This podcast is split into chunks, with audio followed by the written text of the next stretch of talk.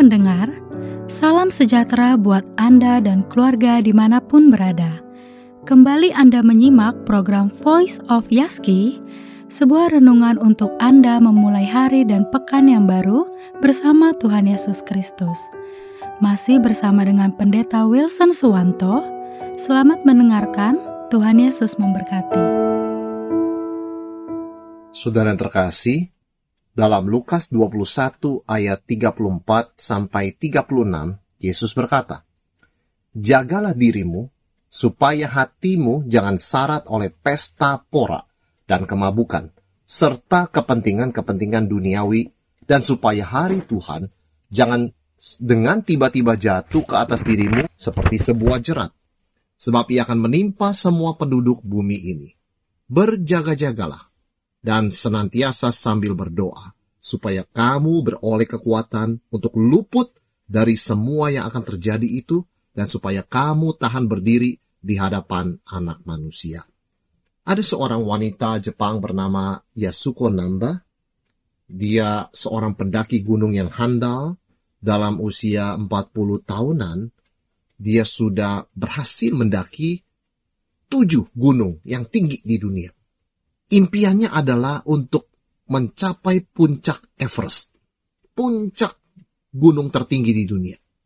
Dan itu adalah impiannya, itu adalah aspirasi hasratnya, maka siang dan malam dia memikirkan, dia mengimpikan, dia mengidam-idamkan untuk bisa sampai ke puncak gunung Everest. Ketika tiba waktunya mendaki, dia begitu bersemangat mengeluarkan seluruh tenaganya sehingga dia lebih cepat dari para pendaki yang lainnya. Dan benar, pada akhirnya dia paling depan dan dia berhasil mencapai puncak Gunung Everest. Dia menciptakan rekor sebagai orang tertua yang berhasil sampai ke puncak Gunung Everest, yaitu 46 tahun pada waktu itu usianya. Biasanya orang mencapai puncak Everest dalam usia yang lebih muda dari itu, tetapi dialah orang yang tertua yang pernah sampai ke puncak Gunung Everest. Setelah dia merayakan keberhasilannya dari puncak Gunung Everest, maka waktunya tiba untuk dia turun bersama para pendaki-pendaki lainnya. Tanpa diduga, ternyata ada badai salju yang menimpa perjalanan mereka menuju ke bawah, ke kaki gunung. Orang, para pendaki ini harus berjuang supaya bisa melewati badai itu dan sampai ke bawah. Sayang sekali, Yasuko sudah kehabisan tenaga. Sehingga dia tidak bisa melawan badai yang menimpa perjalanan dia turun ke bawah. Dan akhirnya dia kelelahan, dan akhirnya dia mati tubuhnya membeku, tidak jauh dari puncak Everest. Mengapa tragedi ini sampai bisa terjadi? Ada seorang penulis yang mengatakan salah satunya adalah masalah tujuan. Tujuan seorang pendaki sebenarnya bukanlah mencapai puncak. Tapi tujuan seorang pendaki seharusnya adalah kembali ke bawah dengan selamat. Ketika seseorang punya tujuan yang salah, maka cara dia mengatur tenaga juga akan salah. Seorang pendaki yang punya tujuan hanya mencapai puncak, maka dia mengerahkan seluruh tenaganya untuk mencapai puncak. Tetapi, hampir-hampir tidak ada tenaga tersisa untuk kembali ke kaki gunung dengan selamat. Ini sebuah pelajaran bagi kita. Sebuah pertanyaan. Apa tujuan kita? Kita perlu yakin, kita perlu pasti bahwa kita punya tujuan yang benar. Karena tujuan yang benar akan membuat cara kita menghabiskan waktu, mencurahkan tenaga, memberikan perhatian juga benar. Kalau tujuan kita salah, maka segala keputusan, alokasi dana, alokasi waktu, pencurahan tenaga itu juga akan keliru. Di awal tahun ini, kita perlu belajar kembali tentang apa tujuan orang Kristen, apa tujuan yang benar dari hidup seseorang, apalagi kita sebagai orang percaya. Yesus mengingatkan, tujuan kita adalah hari Tuhan. yaitu kedatangan Yesus yang kedua kali. Yesus mengatakan, "Jagalah dirimu supaya hatimu jangan syarat oleh pesta pora dan kemabukan serta kepentingan-kepentingan duniawi dan supaya hari Tuhan jangan dengan tiba-tiba jatuh ke atas dirimu seperti suatu jerat. Tujuan akhir dari seorang Kristen yang kita harus lihat adalah kedatangan Yesus yang kedua kali. Itu sebabnya Yesus meskipun pada waktu itu dia belum menderita, belum mati disalib, belum bangkit, belum naik ke sorga, sudah berbicara mengenai kedatangannya yang kedua kali. Padahal dia waktu itu masih belum mati dan bangkit. Artinya apa? Mempunyai tujuan yang akhir yang benar itu sangat penting supaya orang bisa memulai dengan benar. Apalagi kita di awal tahun. Kita harus selalu ingat setiap hari, apalagi di awal tahun, apa tujuan akhir seorang Kristen. Tujuan akhir kita adalah kedatangan Yesus yang kedua kali. Dan ini yang penting. Ketika gereja mulai, para murid sudah melihat ke depan. Yesus akan datang kembali. Karena itu, karena mereka mempunyai tujuan akhir seperti itu, maka mereka dengan bersemangat memberitakan Injil, mereka dengan sabar, rela menderita demi nama Yesus, dan karena itu mereka setia di tengah himpitan dan kesulitan. Setiap kali kita memasuki tahun baru, tahun berganti tahun, kita diingatkan kita semakin dekat dengan kedatangan Yesus yang kedua kali. Karena itu penting bagi kita di setiap awal tahun diingatkan selalu tentang apa tujuan akhir seorang Kristen. Maka kita mau memulai dengan selalu mengingat akhirnya. Sama juga seperti sepasang pemuda-pemudi yang mulai berpacaran apakah mereka perlu membicarakan tujuan akhir, yaitu pernikahan, berkeluarga, mempunyai anak, tinggal di mana, uh, peranan istri, suami bagaimana? Tentu saja. Ketika seorang sepasang pemuda-pemudi yang berpacaran tidak membicarakan tujuan akhir, itu menimbulkan pertanyaan. Apa tujuan pacaran ini? Itu sebabnya orang harus selalu ingat tujuan akhirnya apa. Demikian pula sebagai orang Kristen. Kita harus selalu ingat akhirnya apa? Akhirnya adalah kedatangan Yesus yang kedua kali dan hidup yang kekal. Karena itu kita kalau kita ingat tujuan yang benar, kita mengingat akhir seperti itu, kita bisa memulai dengan baik supaya kita nanti mengakhiri dengan baik. Apa yang Yesus ajarkan kepada kita kalau kita mengingat akan kedatangan yang kedua kali, kita mengingat tujuan akhir itu, bagaimana kita harus hidup? Yang pertama, Yesus mengatakan, maksimal bagi Tuhan. Dalam Lukas 21 ayat 34, Yesus mengatakan, Jagalah dirimu, supaya hatimu jangan syarat oleh pesta, pora, dan kemabukan.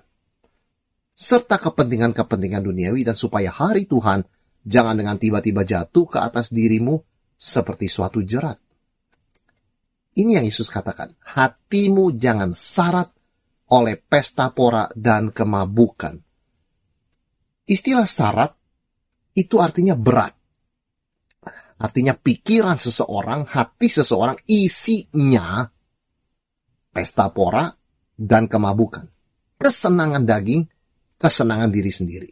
Dan Yesus mengatakan jagalah dirimu supaya hatimu jangan berat isinya dengan pesta pora dan kemabukan.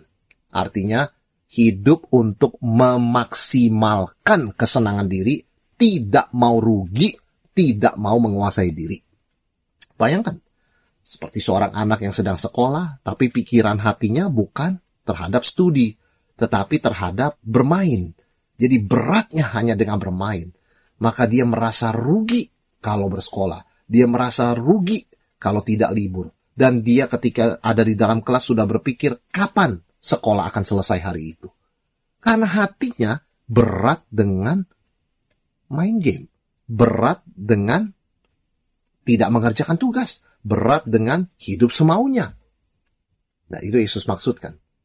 Ketika seseorang hidup un memaksimalkan, hanya untuk memaksimalkan kesenangan diri, dia sudah mempunyai tujuan yang salah, dia lupa tujuan yang benar, dan dia sedang memasuki kekacauan dan kehancuran di dalam hidupnya. Dan inilah sikap yang kita harus lawan, sikap yang harus kita hindari.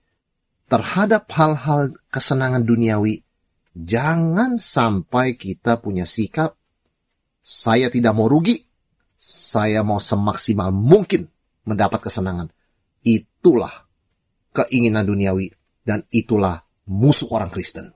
Sikap itu adalah antitesis atau musuh dari apa yang diajarkan oleh Yesus. Yang Yesus ajarkan maksimal untuk Tuhan. Yang dunia tawarkan maksimal untuk kesenangan diri. Yang Yesus ajarkan rela rugi demi Tuhan. Yang dunia ajarkan jangan mau rugi, hidup hanya satu kali, carilah kesenangan. Kalau tidak menyenangkan diri sendiri, kamu akan rugi seumur hidup. Ini yang dunia ajarkan. Berbeda dengan nama Yesus ajarkan. Di dalam sebuah artikel dari koran New York Times, dikisahkan ada tiga anak muda yang sebetulnya keadaannya biasa-biasa saja, keuangannya. Tetapi semenjak pandemi mereka memutuskan mau pesta pora. Mereka tidak lagi memikirkan kebutuhan mereka di masa depan. Mereka tidak memikirkan menabung atau berinvestasi.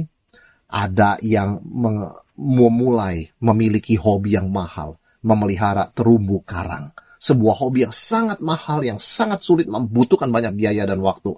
Lalu ditanya bagaimana kamu dengan penghasilan sekian selalu mengeluarkan uang begitu banyak untuk hobimu itu. Saya memang ingin melakukannya. Mengapa, saudara sekalian? Karena bagi dia tidak ada masa depan. Tidak ada hari esok. Tidak ada pikiran tentang kedatangan Yesus kedua kali. Tidak ada pikiran tentang Tuhan. Yang ada cuman hari ini, sekarang. Karena besok kita akan mati. Hanya itu pikirannya. Karena itu puaskan, nikmati, maksimalkan kesenangan di dalam dunia ini. Dan inilah hidup tanpa Kristus. Inilah hidup tanpa melihat kepada kedatangan Yesus yang kedua kali. Inilah hidup memaksimalkan kesenangan diri sendiri dan hawa nafsu untuk diri sendiri. Karena itu kita sebagai orang Kristen kita harus mawas diri, kita harus waspada, kita harus berjaga-jaga seperti Yesus katakan jagalah dirimu supaya hatimu jangan berat dengan pikiran-pikiran mau memuaskan, memaksimalkan kepuasan untuk hidup kita yang sementara ini. Termasuk pesta pora dan kemabukan. Dan apa lawan dari keinginan-keinginan memaksimalkan kesenangan ini. Lawannya adalah penguasaan diri. Itu sebabnya penguasaan diri adalah buah roh. Penguasaan diri berarti membatasi diri, mengontrol diri, menguasai diri. Supaya apa? Supaya kita bisa maksimal untuk Tuhan. Kalau orang tidak mengontrol diri, kalau orang hanya memaksimalkan untuk diri sendiri, tidak ada tempat untuk Tuhan. Tidak ada pikiran untuk melayani Tuhan. Tidak ada pikiran untuk memuliakan nama Tuhan. Untuk kita bisa hidup dengan tujuan yang benar, memuliakan Tuhan, sampai Yesus datangnya kedua kali, maka kita wajib membatasi diri. Kita wajib menyangkal diri. Kita wajib menguasai diri. Kita berani berkata tidak kepada tawaran-tawaran godaan untuk kesenangan diri, meskipun itu banyak dinikmati oleh banyak orang di dunia ini.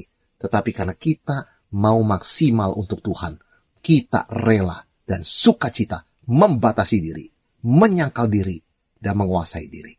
Self-control. Ini yang diajarkan oleh firman Tuhan. Dan itu yang harus kita waspada.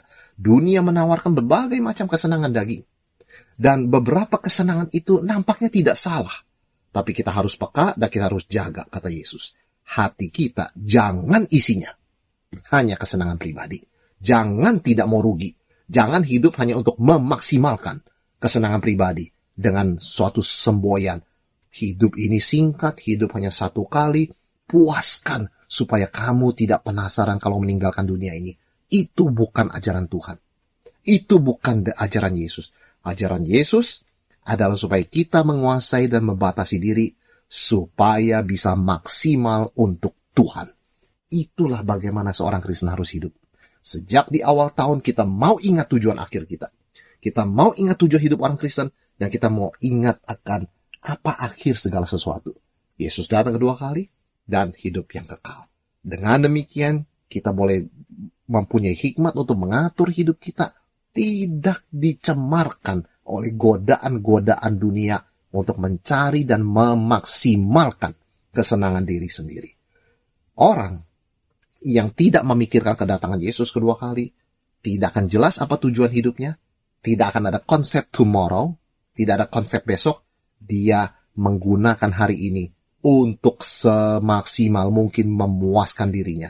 Karena pikiran dia, there is nothing tomorrow. Tidak ada apa-apa besok. Besok kita akan mati. Pikirannya hanya mati. Karena itu sebelum mati, dia mau menikmati semua kesenangan. Supaya katanya, dia tidak penasaran waktu mati. Orang Kristen bukan melihat kepada mati. Tapi dia melihat kepada kedatangan Yesus yang kedua kali. Apakah Yesus datang lebih dulu? Ataukah orang itu kita lebih dulu ketemu Yesus? Tapi kita tidak hanya, kita tidak berpikir dalam konteks berhenti nafas, mati. Kita berpikir dalam konteks bertemu dengan Tuhan. Dan mempertanggungjawabkan hidup kita dan kita boleh mencapai garis akhir dan memelihara iman. Jadi kita melihat kepada hari Tuhan, bukan kepada hari kita meninggal. Hari kita ketemu Tuhan, atau hari Tuhan datang kembali, bukan hari kita berhenti nafas.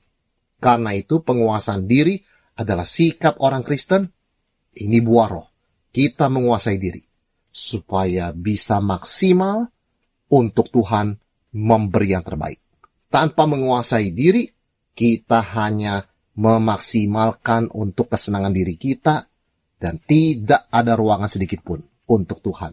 Bahkan kita seperti orang-orang di dunia ini, kita berpikir toh satu hari kita akan mati. Kenapa tidak memuaskan diri kita? Kita tidak akan jatuh ke dalam pikiran-pikiran yang berlawanan dengan firman Tuhan. Seperti itu. Sehingga kita bisa selalu hidup maksimal untuk Tuhan, memberikan yang terbaik untuk Tuhan, memuliakan namanya, mempersembahkan tubuh kita sebagai persembahan yang kudus, hidup, dan yang berkenan kepada Tuhan. Demikian tadi Voice of Yaski bersama Pendeta Wilson Suwanto. Anda bisa kembali mendengarkan episode kali ini melalui Spotify Voice of Yaski atau Anda juga dapat mendengarkan, membagikan, bahkan mengunduh episode-episode Voice of Yaski lainnya melalui podcast Yaski di podcast.yaski.co.id. Terima kasih sudah mendengarkan. Salam sehat selalu dan Tuhan Yesus memelihara Anda dan keluarga.